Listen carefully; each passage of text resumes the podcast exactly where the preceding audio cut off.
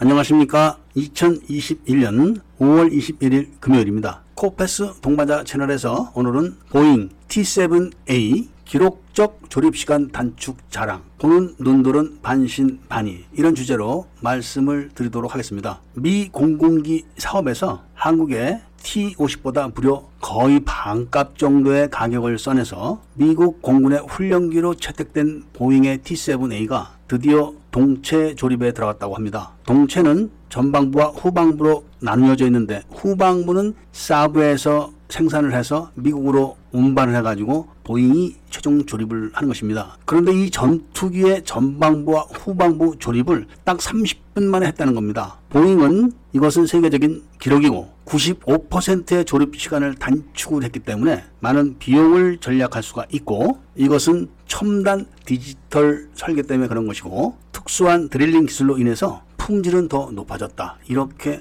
확신에 찬 설명을 했지만 이런 설명을 듣는 사람들이 더 불안해하는 묘한 모습을 보이고 있는 겁니다. 보잉은 군용기만 생산하는 업체가 아니라 민항기를 생산하면서 민항기 시장을 좌지우지하는 큰 업체입니다. 이런 보잉이 얼마 전에 야심차게 생산을 했던 보잉 737 맥스라는 기종을 기억하실 겁니다. 첨단 기법을 자랑하면서 시장에 제품을 내놓고 페인트가 마르기도 전에 두 대나 추락을 해서 대형 참사를 일으킨 그런 기체입니다. 이 보잉 737 맥스가 바로 구형 기체에다가 신형 엔진을 달아가지고 항공사들에게 큰 수익을 올려주겠다. 이런 야심차게 내놨던 기종이죠. 그런데 구형 기종에다가 새로운 엔진, 그러니까 더 힘이 세고 큰 엔진입니다. 그거를 장착하려고 하니까 당연히 성능이 크니까 엔진이 커졌고 큰 엔진을 달려고 하니까 엔진이 땅에 닿는 겁니다. 엔진이 땅에 닿기 때문에 당연히 랜딩 기어를 길게 해야만 합니다. 그렇게 되면 랜딩 기어 부분의 하체에 여러 가지 설계 변경을 해야 되겠죠. 워낙 기술이 좋은 회사니까 그 정도야 금세 해결을 합니다. 그런데 이게 기술이 좋아서 그런 것이 아니고 유럽의 경쟁 회사인 에어버스가 동일한 기종을 이미 내놓고 따라오기 때문에 서둘러야 했기 때문에 그런 것입니다. 구형 기체에다가 힘센 엔진을 달아버리니까 추력이 높아지니까 당연히 기수가 막 들리게 되니까 그것을 아래로 내리는 그런 묘수를 생각해가지고 개발을 했는데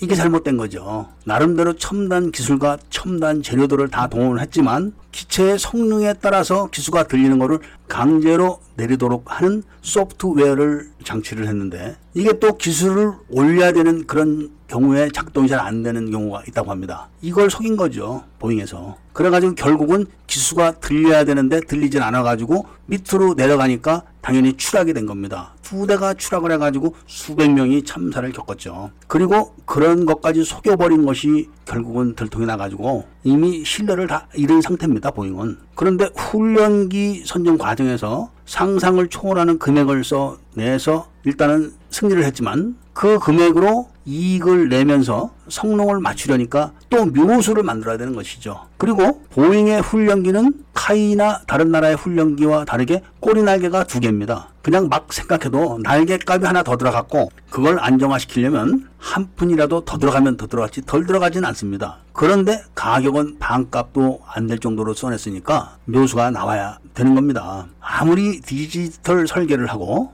특별한 드릴링 기술이 있고 3D 프린터 기술을 활용한다고 해도 한계가 있는 겁니다. 그러니까 T50과 동일한 엔진을 장착했음에도 불구하고 음속 돌파를 못하는 겁니다. 음속 돌파를 했다면 기체가 떨어져 나가든지 찢어지든지 깨지든지 무슨 결함이 발생하기 때문에 아예 처음부터 음속 돌파를 못하게 그렇게 해 놓은 겁니다. 그런데 최신식 훈련기이기 때문에 모든 교육 장치들은 디지털화 해야 됩니다. 아마 이 부품의 상당수는 made in China가 도입되지 않을까 이런 생각을 안 할 수가 없는 대목이죠. F-35 조종사를 위한 훈련 기체이기 때문에 모든 기능이 다 최첨단 장치를 장착해야만 하는데 1억짜리 비행기를 5,500만 원에 납품을 한다면은 고개를 갸웃거리지 않을 사람이 없습니다. 거기다가 기능은 다 최첨단이어야 된다 이겁니다. 그리고 이걸로 경 공격기를 또 제작을 한다고 합니다. 물론 훈련기 기골에다가 기골을 더 보강을 해서 경 공격기를 만든다면 모를까 훈련기 그 자체에다가 무장을 한다면은 무장은 신소재가 아니기 때문에